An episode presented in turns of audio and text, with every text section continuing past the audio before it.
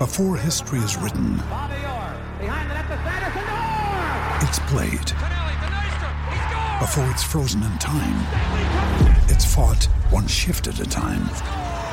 Before it's etched in silver, it's carved in ice. What happens next will last forever. The Stanley Cup Final on ABC and ESPN Plus begins Saturday. With threats to our nation waiting around every corner, adaptability is more important than ever. When conditions change without notice, quick strategic thinking is crucial. And with obstacles consistently impending, determination is essential in overcoming them. It's this willingness, decisiveness, and resilience that sets Marines apart. With our fighting spirit, we don't just fight battles, we win them. Marines are the constant our nation counts on to fight the unknown. And through adaptable problem solving, we do just that. Learn more at marines.com. I'm guessing if you want to build a statue, you have to think about whether it's going to be bronze or steel. Well, you also need to know how tall it is. So, do either of you two know how tall John O'Shea is? Because for a statue outside the ground, we need to know a bit more about his height. 6'3". 6'3"? 6'3". You reckon? Just over 6. I reckon we could get that done. I reckon we could start a Just Giving page on EPR. What do you think? Think it'll work? A bit early. Oh, I've gone too quick, haven't I? Anyway, let's get started anyway. So welcome to the Elm Park Royals podcast. Firstly, I will introduce Mr. Rees. How are you? Still engaged. So, yes, thank you very much. I tried to shun that last time I spoke to you about it. I did mention it to the good lady and she wasn't impressed. So. Yeah, if she is listening, I can, she won't I can tell you that. It wasn't a positive response. It's probably in Nando's. No, probably in Nando's. Also with us this week is Sam Stevenson. Hi, how are you? Hello, I'm good. Recovering from my trip to Hooters at the weekend. I had to get that in there, sorry. We may have been talking about Hooter chat just before we started recording this, but that's a whole different section. I'm not sure everyone else is ready for that. I'm not sure. So that kind of leads us nicely into the Forest match, which we were at, which I wasn't at it. You were at it, Sam. Yeah. What was your kind of overall thoughts on it? Just kind of summing up the performance. It was similar to Derby in the sense that we played reasonably well. We actually did create a reasonable amount of clear-cut chances. Didn't put any of them away, and kind of got hit for it. And a draw probably would have been a fair result. But just like Derby, we came away on the losing end and found ourselves bottom of the table. Yeah, it's not too much of a worry after two matches, obviously. No. I mean, I don't think I'll be hitting the nuclear button quite yet. But it's obviously not perfect. We'd rather have got something. But at least, I mean, if you play those two matches and you think we've deserved to lose, I'd be really quite worried. Yeah. But like you just said, we've actually done okay in both of them. I mean, what do you think, Neil? Just think of the start overall. We've not been blown away, and I think people feared these two fixtures quite a lot prior to any ball being kicked. Everyone probably thought we were going to get a kicking against Derby, and that didn't turn out that way. Similarly with Forest and the amount of money that they've spent in the summer, we kind of thought, well, it's probably going to another 2-3-0 reverse. But we've been very competitive in both. It's just that lack of sharpness around the box, it's that creativity that is still an issue from last season, and it's these things that will get addressed as we go along. It's not going to be fixed in two games. So whilst it's no surprise that we're bottom of the table maybe, because we're not creating that much or scoring enough, it's still better. Yeah, I think so. We look like we've got a plan. We look like we're actually moving forward a lot on the pitch instead of sideways, which I think is a very good thing, and I think that is going to help Clement get the fans on side, because we're basically, those are the kind of teams that Reading fans as a whole seem to like. Would you agree with that, Sam? Well, I think it's, I agree, and I think it's a massive cliche to say this, but it does feel like we're a player or two short still. But it looks like we've, as you said, got a plan. We're way more direct. We don't have as much possession as we had last season because we're always looking to move the ball forward. We're just lacking that cutting edge. And there are certain positions, obviously, that you worry about more than others, especially with the injuries at the moment and whatnot, starting at the beginning of the season. But in the context of last season, we're playing well. I mean, at the end of last season, I would have taken a narrow 1-0 loss and a 2-1 loss to these two teams. Actually, taken's maybe overselling it slightly. But you know, it's much better than it was last year. And it looks like, you know, both games we've had enough chances to win the game. And that's positive, right? I mean, going to Nottingham Forest and seeing us, you know, consistently press them, win the ball back in midfield, push forward, it was great. It was good to see that. Obviously, a loss isn't fantastic, but there were some great individual performances. I thought Kelly looked good. I thought Ilori looked amazing. And Barrow again, whilst he wasn't great, was still whipping in a few crosses and beating his man over and over again. Meite looked good, and yeah, I think there's loads to be positive about. But again, that's in the context of last season, two losses. Ordinarily, we seem to have lost that rabbit in the headlights look that we had certainly towards the tail end of last season. We seem to have got a bit more composure. Whilst it's not leading to too much in terms of out-and-out chances, we don't seem to be having that much fear anymore. But it seems to be a little bit more relaxed, I think.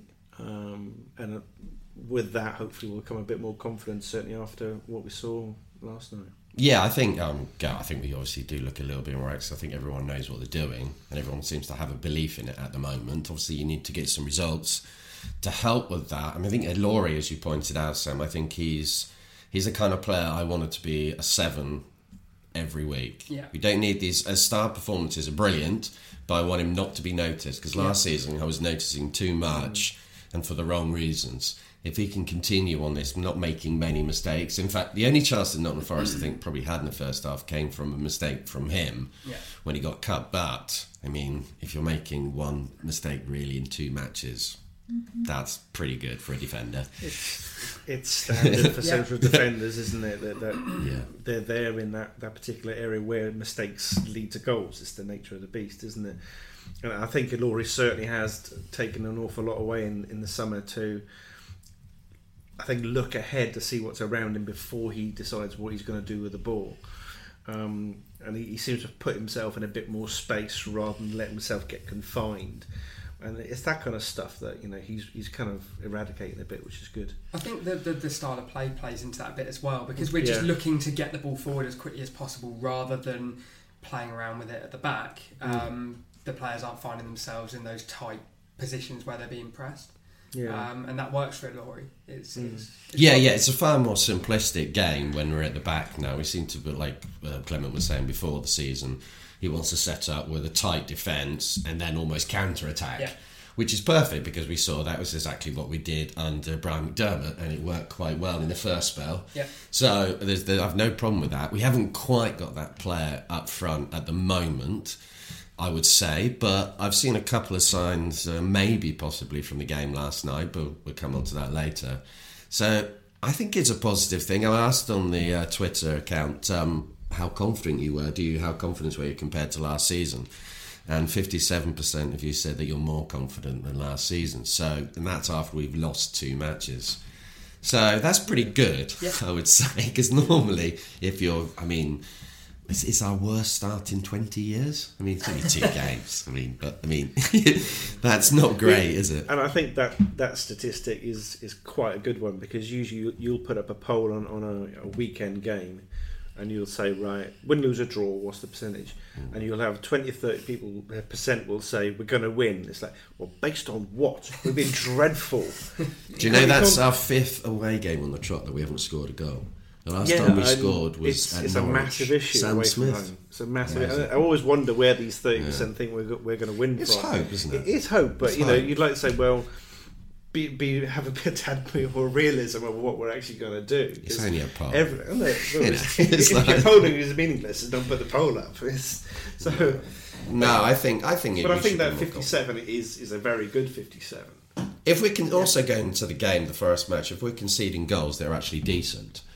Yeah. I mean, obviously we don't want to concede goals, but it does make you feel a little bit better when you're conceding goals like we did against Derby for the second goal, not the first one. The second one was a very good goal, as sickening as it was. And the goal that was it Sedani scored? I think it was. on Saturday, if you're scoring goals like that, you kind of have to say, maybe we could defend a little bit better, but that's a proper goal. We were away from home and we limited the amount of chances they had, and that's important. Defensively last season we were all over the place, especially at the end of the year, that Ipswich game, the 4-0 at home. Players would see someone run past them and just give up and look for somebody else to deal with it. Even players like Tyler Blackett this season are pulling their weight. They're doing a decent-ish job. Yeah, how was he on Saturday? He was okay. He got caught out a few times, as did a few other players, but he looks a lot more solid defensively than he did last season. I think he's a confidence player. Oh, yeah. And if 100%. The team are playing well and the manager's got his arm around his shoulders and the rest of the players are kind of behind him, I think he'll play well. He's good at bringing the ball forward. I think like Ilori last season, he'll switch off at the back, and that's where we'll see issues with Blackett, and when the fans get on his back, he's more likely to do that. I'm not saying he's going to turn out to be one of our best brightest left backs in the last 10 years, but I think he's serviceable at this level, definitely. Yeah. He's certainly got the technical ability. Yeah. It's always been his what's going on in his head is the issue. But I think last night we saw certain elements and we looked a lot more relaxed, a lot more confident in doing what he needed to do, pinging some good balls up the left channels and not really worry about where they were going. Whereas last season he was so tentative, getting caught, making mistakes. Balls would kind of like go out of play off him, back into play and then into trouble. And that's where it all kind of spawned from, really. He's been helped a lot from what Sam said as well about Ilori. The game's been simplified at the back, and he used to get caught out so many times because, it sounds not a good thing to say about a footballer, but short passing is not his strength. No, I would say there's a lot of other things he can do, but that is not one of his strengths. And if you eliminate that issue. Yeah, and once or twice, remember, Tyler's played some absolute beautiful balls that's led to goals for us as well. So if you put him in the right area and he's got his right head on, then you can do good things. Well, with the amount of injuries we've got, he might end up playing left wing. So you never know. Oh, it's not impossible, is it? No. So it was obviously we want to get points on the road and everything. I kind of thought we would lose before. I hoped I was wrong. But, I mean, I was surprised not to see Swift come on, though. I did find that slightly strange. I think Baldock and Swift are both brought in for their own specific systems. I think Baldock will play in a two-man attack. Swift will play when we want to try and pack the midfield. Before the game, I was worried that we were going to be weak in midfield, playing two. But actually, we kept robbing them of the ball. They couldn't hold on to it. So whatever Clement had done before the game, he'd obviously looked at them and said, we can do something here with two in midfield, and it kind of worked. And so, with Baldock up front, I think I'm not that surprised that Swift didn't come on, to be honest. Okay. Yeah. Also, he hasn't looked fully fit this season from what we've seen. Last night, obviously, he looked better, but we'll get onto that. Yeah, he did, but I also agree that he wasn't at his best last night. Yeah, I mean, he scored that well, but like we said, we'll come on to that. But I think one of the major players who's going to be David Meyler. Yeah. I think he's going to make a big difference, talking about the interceptions and things like that. He just reads the game a little bit better than previous. Yes, I can see that. And I think, going back to Sam's point, I think that's where we can work with the two. When you've got a player like Meyler that will just sit and can read the game very well, so then you don't have to have three that are all chasing around for positions. You can just got one that sits there and the other one that's a bit more mobile. And I think that's what Clement wants, because obviously he recognises that we haven't got that much of an attacking threat, so he has to play two, because one won't work. No. You just get isolated. No. So I think Meyler is definitely going to be key for us. Yeah, I think he'd be a big player. I mean, if you look at, he didn't start, he was involved at all last night, was he? So he's clearly a key player for us. I mean, we've got so few midfielders. Although I did see earlier that, Anthony Smith from the Chronicle saying there's a bid for a midfielder. And straight away, I thought, it could be Dave Edwards. Yeah. It would kind of make sense. It wouldn't surprise me. Yeah. He is injured, though, so it'll be a brave club to take him on. I did slightly jokingly say Scotland, but, that wasn't quite... But we've been looking at midfielders, haven't we? Yes. So that's clearly an area that Clement knows that we need to improve. Yeah. We're too lightweight. with the players that we've got at the moment, 100%. And the combinations don't really work. No. So Meyler. Don't start me on my infamous midfield spreadsheet. Oh, no, don't do that. God, no, we don't need to go there. 13 again. Combinations. Wow. Yeah, no, the midfield is an issue because, like you say, if we're going to play two, you kind of think, is Swift up to it? Is Kelly up to it? I don't know on a weekly basis. They're the two that you can't play in there together unless you've got a third. I automatically consider playing Pecuna though. Yeah, Pecuna's got a little bit more physicality. Who would you play there? I don't think I'd play. I think you need someone else. I think you need a box to box. You need a whole new player in there. Yeah, absolutely. You need a high energy player who's just going to chase and chase and chase. Yes. I think that when an awful lot of teams that certainly we saw last season, probably the season before, the opposition will have that type of player. We didn't, and we try to supplement it with putting three in there, and still we get swamped. Which does kind of make logical sense though, because if you haven't got that player, you have to try it in a different way, don't you? Yeah, you do. But we were trying to counteract it rather than playing our own game. So we were always trying to, make a system work for us rather than using our system to hurt the opposition. And that's where we've just kind of got lost over the way. It's like we don't know what system was good and we were pigeonholing all over the place. Yeah, totally. So let's move on to last night against Birmingham. Happier time. Birmingham, we have to slightly preface it with the fact that it was 11 changes to Birmingham. Yeah. So let's not pretend this was Birmingham's. Yeah, let's not pretend it was Birmingham's first team. But still, we made 5 changes as well, so... Put that in there, but still we look like we had the stronger team, and I've seen us in recent years play against teams who were supposedly weaker than us, and us just kind of look awful, and we actually really bossed the whole match, I would say, apart from a brief bit at the start of the second half for Birmingham. Yeah, a little bit.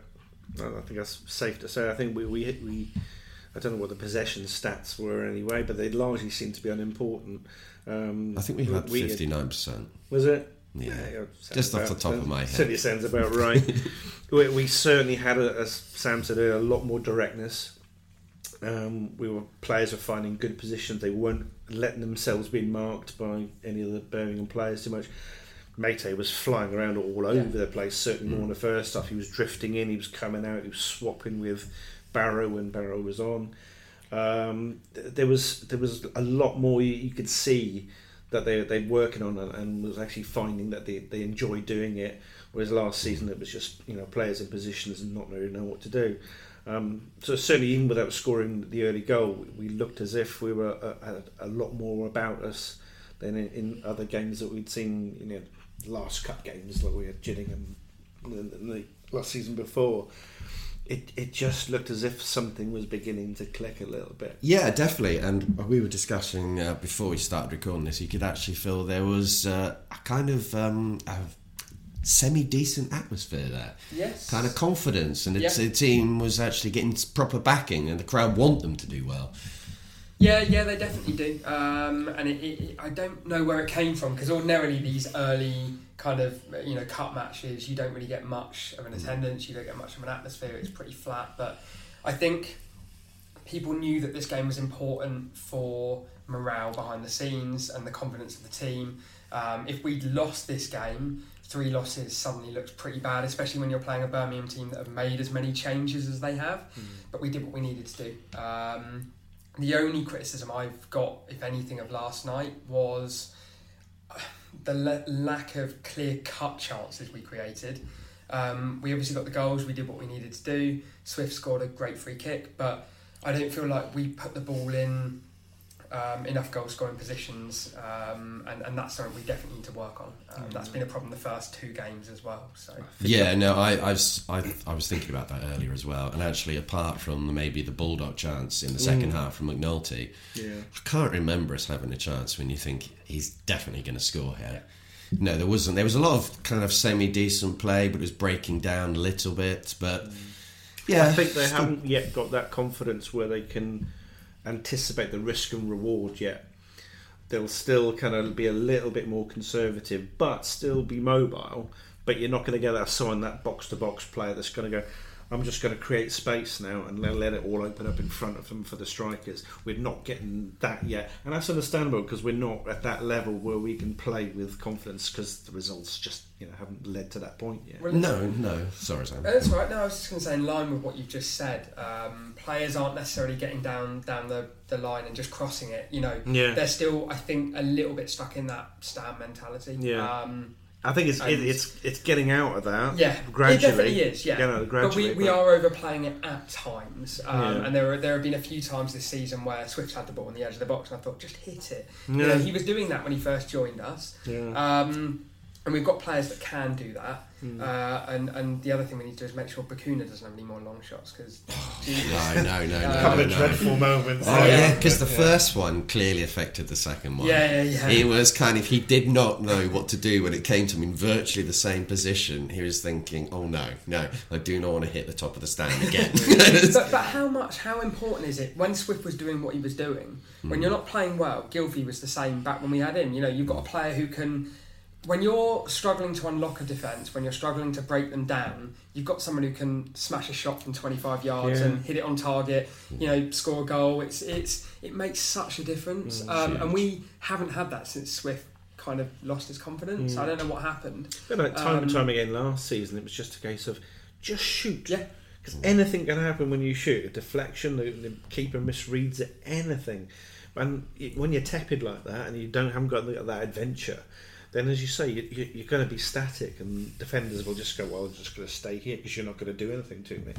No, I agree completely. I mean, I think the most positive thing about the match has to be Meite, though. I mean, I know he's by no way is he the finished article, and his final ball sometimes is not where you'd like it to be, but he can go past the player, and if you've got a player in your team who can do that with a trick, with some pace or with some power, the opposition know he can do that, and it's going to bother them. He just creates a focal point. Yeah, but he's going to attract the defenders too. Yeah. I mean, he's going to have to. I think you can see a big improvement in his mentality more than anything else since he's come back. He's looked like he's grown up a bit. Yeah, he's matured. Yeah. I don't think it's just that either. I think if you look at him, he's becoming a bit of a character, like in the squad. People like him on social media, and.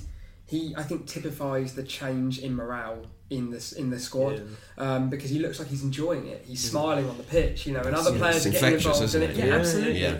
And I think that makes a big difference, seeing players enjoy their football, which we obviously didn't have last season, or at least it felt that way. And Clement himself has said that from the moment he pretty much saw him training, he said, I like the boy. Yeah. And for a flair player, often managers will kind of like be a little bit cautious with flair players and let them do their thing because it could be at the detriment of the rest of the team shape and all that kind of business. But he's, I think, effectively given him license to really impose himself on that part of the field. And last night he was very, very impressive. Yeah, totally. I mean, you could see he was completely knackered by about 60-70 minutes. Yeah, he was looking to bench quite a lot after that. He was. He was giving them more ball, more and more to Yedam, which was fair enough. So, but that's going to do him good, isn't it? Playing, because obviously he's not used to playing again that physicality of the Championship, which essentially it was a little bit last night. He's got the strength though. Oh, he has, but it's a repetition, isn't it? Sure, playing, yes, it is. Yes. And a knock to the ribs, and potentially out for a little bit. But it's nice to see that he's young, he's direct, and he'll just plough through players.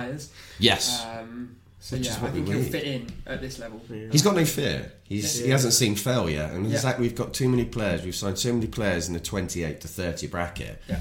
They're kind of more towards the end of their career and kind of seem being kind of, it sounds a bit extreme, but mentally kind of worn down by not quite making it because they're at Reading now. They're not on the way up. Yeah.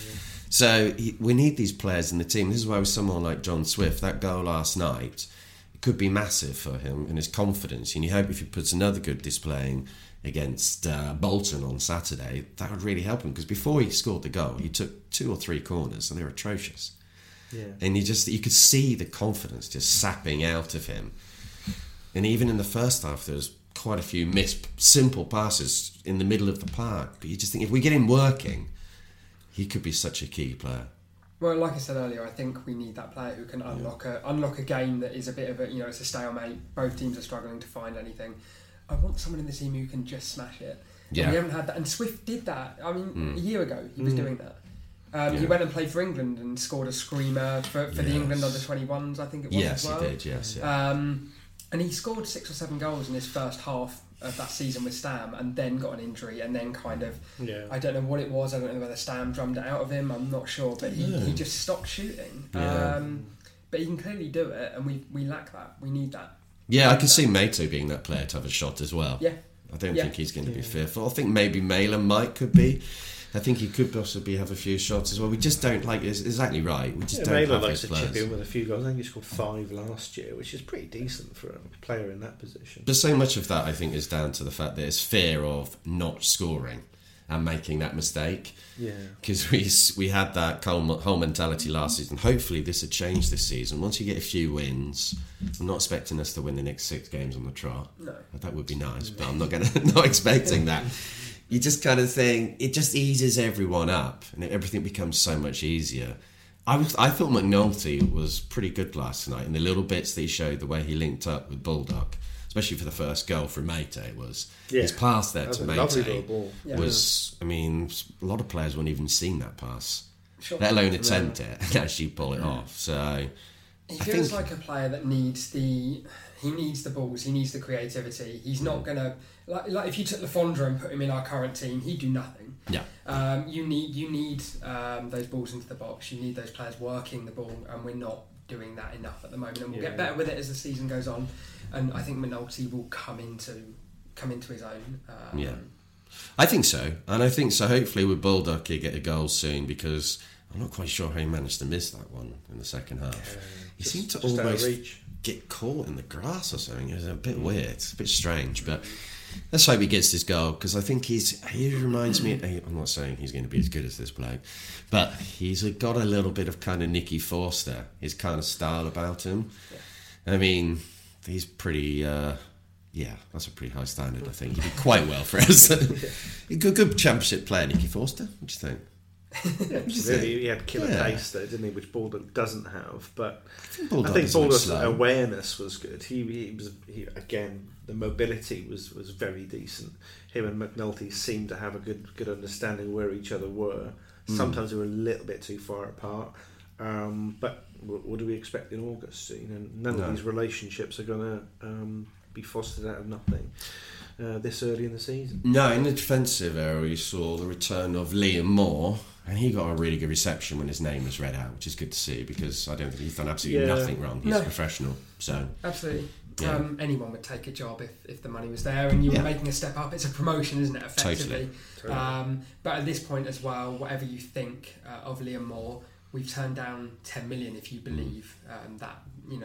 If turned down a lot of money. Absolutely. So at that point, if you leave him on the bench, what's the point? You might as well have taken the money. Yeah. So we should play him. He's our best player. Yes, he's our best defender. Yeah. I thought he looked a little bit rusty at some points, but that's not a criticism at all. You'd expect that. Other players have played a few more games than he has, including pre-season. So. He took a little while to get into it, but he was back to his usual best in the second half, clearing things. He's him and Barrow are the first names on the team sheet, really. For me. Actually, at the moment as well. I mean, that's good though. We're getting more and more. Think about our centre backs, and if Clement can get them playing together, Moore and Ilori, could be up there as one of the best centre back pairings in the league. Yeah, because they've both got a bit of pace as well. Absolutely, and they can both pick out a pass when they need to, and they both look reasonably comfortable bringing the ball out of defence. Yeah. It's I think last night, man, they probably didn't need to play, or they could have played O'Shea, but I think because Moore coming back into the equation again, they needed Ilori and Moore to reconfigure with themselves and get game time with each other, because I do think that is going to be our number one partnership at the back. So they needed that game time to get readjusted. Yeah, John O'Shea had an absolutely that was auspicious. I've rarely seen a player come on who's never played for us before. Get that reaction, and there's a whole. Loads of things about that. Obviously, was it sarcastic? Was it wrong, and all that? I'm not going to go through all that because you could go on that forever. I thought it was fine, it was We'll get a different crowd at the Medeski for these games in the League Cup. And did he do a single thing wrong in 10 minutes? I think he just won absolutely everything. He won everything. He stopped a shot, I think, in the 6-yard box. He's just incredible. He just set the standard so high. Can I suggest, in regards to setting the standard high, I've also never seen anyone wear their shorts as as soon as he came on, it's like, those shorts. Oh. Wow, that is old school. He showed proper his tucked in and everything. Yeah. It's like, this is how you do it, lads. None of this, shorts out, no shin pads. No, you're right. You're right. I'm glad you brought that up. This is the Sabutio outfit, and this is how I wear it. Yeah, he looked like a proper old school footballer. He really did. I'm sure he had black boots on as well to complete the old school. Oh, no, he most probably did actually. Yeah, but he's a player who we could bring on. I don't think he'd be starting many games. No, but you can never have too many options. And he's experienced, and if you get down to the point where you're playing your fourth or fifth centre back choice, if the odd mistake happens, you kind of just accept it, don't you? Yeah. So I think he's probably still going to be down the pecking order, but it's fine. It's more, more options. And he's not a bad person to have around anyway. Absolutely. He's won more than Reading in probably one season. That's where it's at, isn't it, with him? So then we had Sam Walker in goal, who did really very little until the last 10 minutes. So I was glad he got a couple of saves, because if you play a whole match in your debut and you get absolutely nothing to do, you kind of think, okay, I've got a clean sheet, but I haven't actually done anything. He's number two, though, isn't he? Yeah. We wouldn't have played him if it would have been Yakir if he was. Is he still injured, though, Yakir? I don't know. But then we've also got youth keepers kind of knocking on the door as well. Yeah. So you'd have to think that at the moment he's number two. Yeah, I think so. Yeah.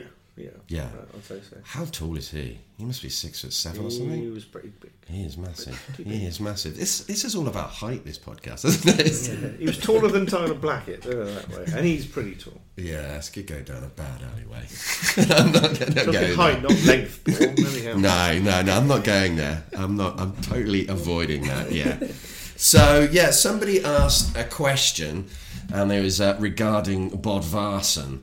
And I think it's an interesting one regarding the weekend as well, because I think there's going to be some decisions to make for poor Clement. It's from Neil. Sorry if I completely butcher your name. No, not you. Not Neil Rees. No, Neil Elysia, I think so. If I've completely butchered your name there. If we are having problems scoring goals, why do we continue to play someone in Bodvarsson that obviously struggles to produce? Why are we not buying better strikers, or at least playing the ones we have bought in? I mean, buying a different striker, I think that's a whole different topic, but I think we should Bodvarsson be starting on Saturday against Bolton? Well, bearing in mind he's scored our only goal so far, it's a little bit of a stretch to say he's not really worthy of a position, because no one else has scored. For me... Is he talking about the whole thing, though? Not just goals? Is he talking about his hold-up playing link play as well? Quite possibly, but for hold-up play, a shorter man isn't going to be as good as a taller man as Bodvarsson is. That's my feeling. I'm not sure on that now. Well, if you're 6'4", you're likely to header a ball than a 5'10" guy. No, I'm not sure on that one. No. Well, I see where you're going. You've got more probability because you're bigger. God, this podcast is too much about size. It's too much. Yeah, this is stop. Well, it's too many. If we all play two, then for me it's Bodvarsson. No, I'm not sure. I mean... But Varson's a funny one, because last season, how many goals did he score in the end? 10 or 12. So, and he played 12. He had about 30 appearances. So 1 in 3 is not bad. In a bad team. But 3 of those were against Stevenage, though. Yeah, but let's just discount them. It doesn't work. It doesn't add to my argument. So we'll pretend that didn't happen. Okay, that's fine. Okay, yeah. No, so edit that bit out. Like you say, he's the only player who scored this season. But he hasn't looked great. I don't think his hold-up play has been fantastic, and I think that's probably what Baldock was brought in for. Baldock's always, I know he's not the same size as a Ricky Lambert, but I think he was seen as the kind of player who could bring others into play, especially the wingers. So you could almost play him as a striker, knowing that he's not necessarily going to score that many goals. I mean, Barrow got, 11 goals last season in a poor team as well. If you could actually give him more chances on a plate, he might get more goals. Meite looks like he might score. You've got Aluko to come back, and we'll see how the other wingers who have been out for longer do when they come into the squad. But if you've got someone playing them in... Maybe that's where the goals will come from. I don't know. Yeah. I mean, I'm not totally convinced. I mean, the thing is with Bodvarsson, he'd suddenly bring a ball down from the air, and you think, how did you do that? That Derby game. Yeah. One ball he brought down. That's my point. If he can do that, then if you take him out of the equation, then there's no players that can do that. But then you wouldn't play them safe pass necessarily, would you? That's the thing, you adapt your play to the players. Yeah, but if you've got a bigger one and a smaller one, you can change your focal point of the attack in different ways. I'd like to see him come on as kind of a plan B. I think, you know, when you're struggling in a game and you're like, right, okay, we've got 20 minutes left, we haven't been able to create anything, let's just start pumping balls up there and see what you can do with them. I like that idea. But I think when you're starting him, I don't see him as a starting striker for a team that probably wants to be top half, maybe pushing for playoffs. All right, the only reason I say that is because I don't think McNulty is ready. And I agree with that. And maybe. So no, that's fair enough. Yeah, so you wouldn't start him on Saturday. Would you start Bodvarsson on Saturday then? Yeah. You would. Sam, would you start him? Not on his own. It has to be him and Baldock. We can go through that. I wouldn't mind starting the way we did last night. You know, I thought we played quite well. I'd like to give them a try, but the question obviously was, do we bring someone else in? And I think the answer to that is probably, you know, we probably don't have as much money as people think we do. Okay. And I think we need a midfielder. We definitely need a winger at the moment. Based on the injuries we've got and some of the long-term injuries we've got, more than we need another striker. I think if we lose one of those or even two of those three, we've got someone else who can sit up there. We could, if we had to, push Meite up front as well. So we've got options there, even if they're not great. But we if we lose a couple of midfielders, we're screwed. Yeah, totally. I mean, I think in an ideal world, like you said, Sam, if we could get in a better striker, that would be perfect. And you're not replacing or losing a lot of goals. If you brought him in, somebody's going to score 10, 12 goals, but actually is a complete kind of master of link play, that would be amazing. But we realistically, I can't see us having the money to buy that player because, like you say, for the same reasons, we're going to prioritise other areas. Yeah, and we need to work with what we've got. And you know, anything that comes in now is a bonus, I think. Yeah. We're obviously, there's a lot of talk that we're looking at other positions, other players, that might happen. But I think as a fan, the easiest thing to do is just get on with it, get behind the team that we've got, and hopefully the manager can work with those players. There's enough quality there to, you know, we're not going to be in a relegation scrap, you'd assume. The team looks better than it did last year. I think with time, we'd all agree that as long as confidence doesn't take a huge knock, they should continue to get better. I hope so. And this is a good starting point. Yeah, this is why the game on Saturday, which come on to now, is so big, the Bolton match. I mean, it's ridiculous to say it's a must-win, because it's not a must-win. No. But you feel like if we don't win it, it creates a little bit of pressure on the players alone. Forget the fans, forget the manager, the players will start to feel that's three wins. And it's the first game this season in the league that we go into thinking, we should be able to win this one. Yeah. As in, not 100%, no way, because I don't think Bolton are going to be any walkovers. They've got 4 points from the first two games. But if we're going to be actually saying we are more confident about our team this season, this is the game we have to win. Because I think it'd be worry if we don't. Team are fragile mentally. I think we saw that last season. We haven't overhauled the entire squad. You know, it's the same bunch of players. Yeah, those frailties are still there. Yeah, that lost, let Cardiff back into the game and then went on a 20-game, losing streak or whatever it was. It was ridiculous, and so it feels like the longer this goes on, the more games we don't score in, we don't win, the more of an issue it becomes amongst fans and players. I think what you said earlier on is it's away from home that underpins all of this. Yeah. Is that everyone knows? You know, if you get home points, that's fine. That's bread and butter. But it's a way that keeps you out of trouble. And the longer that goes on, where we're not competitive away from home, or we're not scoring, or it doesn't look like we're winning, then these frailties mentally are still going to be there. And until that gets ruled out, this team isn't going to evolve the way we want it to. Having said that, though, like, we're so early in the season at the moment. Yeah, no one's saying it couldn't. Yeah, absolutely, and that's the thing. Like we're basing all of this on what last season and what we've seen over the last couple of years. But ultimately, if we beat Bolton Saturday and we get 3 wins in the next 6-7 games, I think people will be happy and we'll be mid-table and it'll be fine. Yeah. I'd be more than happy with that. Yeah, absolutely, 100%. Because I think mid-table would be a really good finish for us this season, from where we've been for 3 of the last 4 seasons. Yeah. And like you say, we haven't had a massive overhaul. I mean, if you look at Bolton, that's always going to be a tough team. Obviously, we got Phil Parkinson coming back, and that's the fans' favourite, and, you know, nice bloke, obviously. And, you know, I hope he loses, really. They're Le Fondre down there. No, Le Fondre did. How weird was that? God. In the middle of a match. Yeah. I mean, good luck to him. I mean, Adam Le Fondre, wow, that whole day in Southampton. If you were there for that was just amazing. Yeah, I was there for that. Yeah, it was fantastic. Do I use the word legend for Adam Le Fondre? I don't know. It's debatable, isn't it? I think specifically that game, the goals that he scored were... And that game, going back to that, against the run of play, and Le Fondre just found the net twice. And it was a great day. But...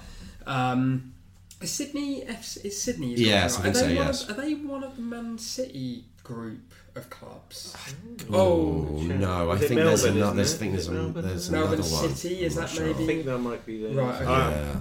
If you're listening to the podcast, please tell us. But yeah, I mean, could just Google it. But but it's a good move for him anyway, and it's going to help us out hopefully Saturday, because last season.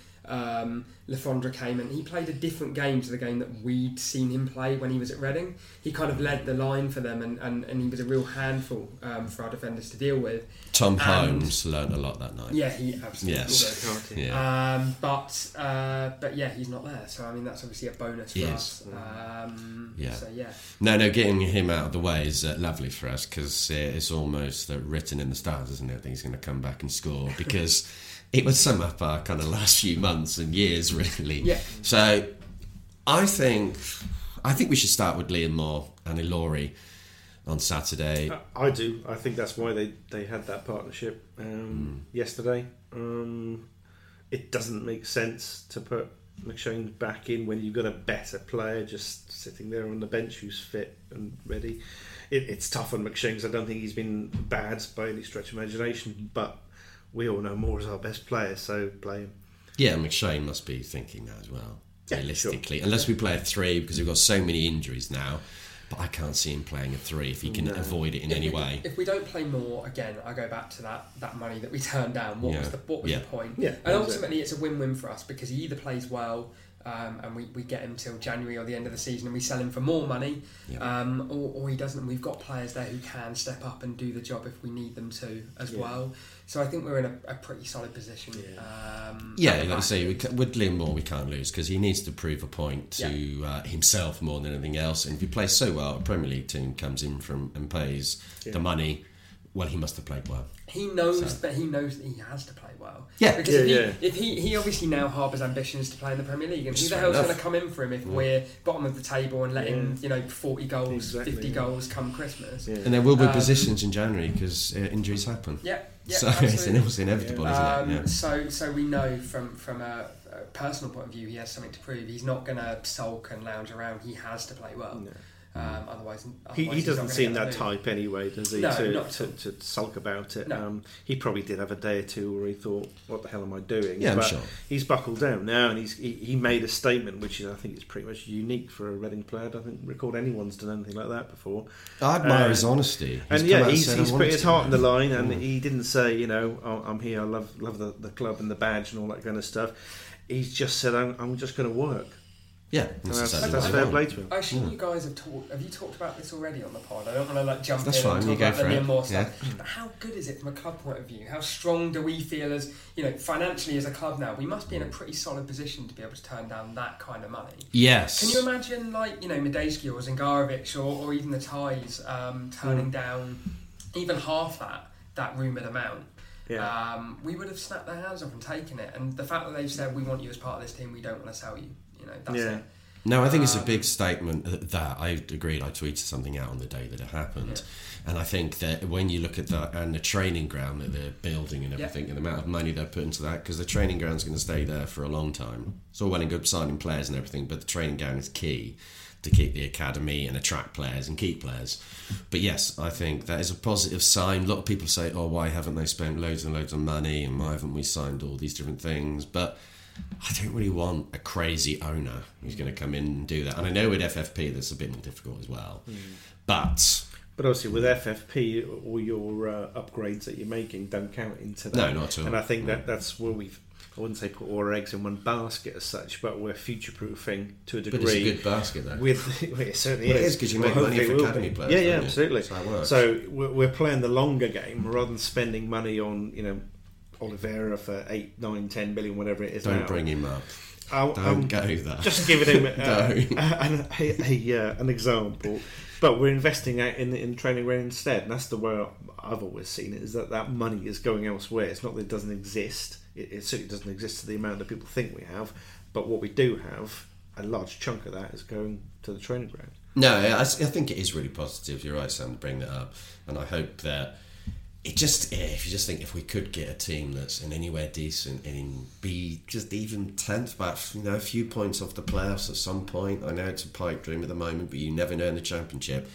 There could be some money there to get that extra player or two. The excitement for me every season is if you can get to Christmas and you're within 10 points of the playoffs, you've got a good chance to have a run at it second half. It doesn't always happen. But that's where the Championship's the most exciting for me, because every team has a chance to do that, and you see it every year. There is a team that comes from 10th, 11th, 12th. We've done it ourselves and got into the playoffs, or even made it into automatic. You know, unlikely, but it does happen. You just never know. Again, we've done it ourselves. Yeah. But yeah, it's that's what you always you hope for, and this team seem like they're good enough to be mid-table. I think they've got the potential to be there. Come January, if we've improved enough, we might be in a position where we're a player or two short, and we go out and get someone and have a real push at it. Maybe that's massively optimistic. I don't know. I mean, if you look at the performances, we've definitely improved since last season. Let's be positive. I don't want to be negative about it. I think if you put in 3 performances, which is all we've seen, and all of them, I thought we've actually put the effort in, and we look organised, and that's all you ask. Also, we've had so long without that. Well, it's the Championship, but you say that, but it's the Championship, right? So we came down from the Premier League. We had the Adkins season where we came 7th, just outside the playoffs. Yes. Pitch invasion. Then we had 2 seasons flirting with relegation. I wouldn't say they were relegation threatened, but we weren't playing well. Then we had the Stam season where we almost got promoted. Then we had another season last year where we were almost relegated. I'm not saying that means that pattern-wise we're going to do that this season, but the point is, in the Championship, you can go from being almost relegated to almost promoted in a year. Oh, 100%. And you don't need to spend masses of money, because we haven't done that to get where we've got to over the last 2 years. It's such a confidence division. Yeah. That if you get the players working in a system that they like and they're happy doing it and they're scoring goals, it totally elevates very, very quickly. And it just needs a few results to spin that into action. And as Sam says, the players that we got are definitely good enough at this level. They're not League One players batting above average. They are Championship players by and large. So we should be able to turn it around with the manager we've got. Yeah, I'm thoroughly enjoying this positive mood. Great, isn't it? Let's look at Cardiff last season. They were, from want of a better word, pretty crap. They were not a great team. Yeah. They had less possession, they had less shots. Specialists. But they came second because they were consistently doing one thing well. Yeah. It doesn't take a lot. You don't have to spend loads of money and be the best. You look at Leeds at the moment. Leeds are the best team in the league at the moment. But I don't necessarily expect them to win the league or come second. They might end up falling out of favour, getting playoffs. They're going to have a patch where they drop a few results and everything can change. And we were there under Clark. You remember the first season? I think it was Clark. Yes. Well, we spent the first couple of crazy. Yes, we spent the first 2 or 3 months playing really well. We were, I think, second, third, something like that. And then everything went to pot when Clark went and spoke to Fulham. But again, that could happen with Leeds. It's the Championship. You just you can't put your money on anyone to carry early form through to the end of the season. It just things change so often. I think the only thing that we need, and I think from a fan's perspective, is that I want to know at least 8 or 9 players that are going to be on the team sheet every week. Because I know this season it's going to be fluid. There's players coming back from injury, players that they haven't played much because they've been in the World Cup, bless him, all that kind of stuff. But last season and starting this season, you can't say who those players are going to be. There's so much fluid change, and until that settles down and we know what our best players are in what positions, that kind of stuff, that progressiveness, I don't think it's going to kick in yet. We need to find out what our best team is. No, definitely. And the more players we have, when you go to select a team and you go, all those 8-9 players play, the better. Mm. Because for the last few years, the year before, the last season, I would say you could have picked maybe 3-4 players for a game. I want to get back to the position where you go, okay, there's 8-9 players certain. We've got a few that are kind of not quite sure, because you're never going to get really 11 players. Because we were all playing Stam roulette last season, weren't we? Yeah, it was the Brendan Rodgers Tombola. What is going to turn up now? And none of it really, instilled any confidence. Thinking that's what we were looking for. That's the thing. That's the formation that we're after. That's the players that are going to make midfield work. Upbeat mood. What is your prediction for Saturday? Oh, comfy 2-0. Comfy 2-0. Wow. I'll go 1-0. I'll take that. Yeah, but who to who? Well, we're home. I just want to make that clear in case people say, who's Sam predicting a win for?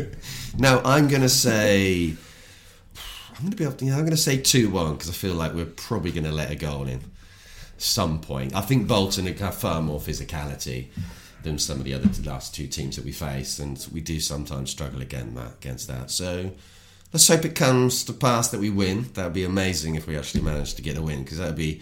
I saw a few signs in the team, and I think there's something there. I look at it and I think, because at the start of the season, I wanted the players to prove to me that they actually basically cared, some of them. And I'm seeing that. I'm getting that back now, and that's quite nice. Cause they're buying into what is being coached, which I think is always a good sign. Yes, it is, yes. Now, Paul Clement does like mentioning that he was at Real Madrid, though. He does like doing that. I've got a friend at Swansea who tagged me in a thread of things that he said regarding Real Madrid and the Odegaard, is that his name? Yeah, that we were linked with, saying, "Oh, I subbed him on. I subbed off Ronaldo. I was the coach that made that decision." And it's a little bit of Rodgers there, isn't there? Oh yeah, I was basically saying that I think Clement might be more David Brent than Rodgers actually at this point. Ooh, that's a big shout. Honestly, surely Nigel Adkins is the most David Brent. Nigel Adkins was just Mr. Positive. Yeah. I think he was a bit deluded by David Brent. I think if you amalgamated the three, you'd have the perfect Brent, wouldn't you? You would. And the most detestable character in football in history. I think as good as Rodgers talks a very good game, he does talk about the game rather than the game, which has really annoyed me about him. He talked about the spirituality of the, of the performance. He's like, no, stop it. No, let's shut that down. No. I prefer Clement banging on about Madrid, if I'm honest. Yeah, it's fine. So thanks a lot for listening, and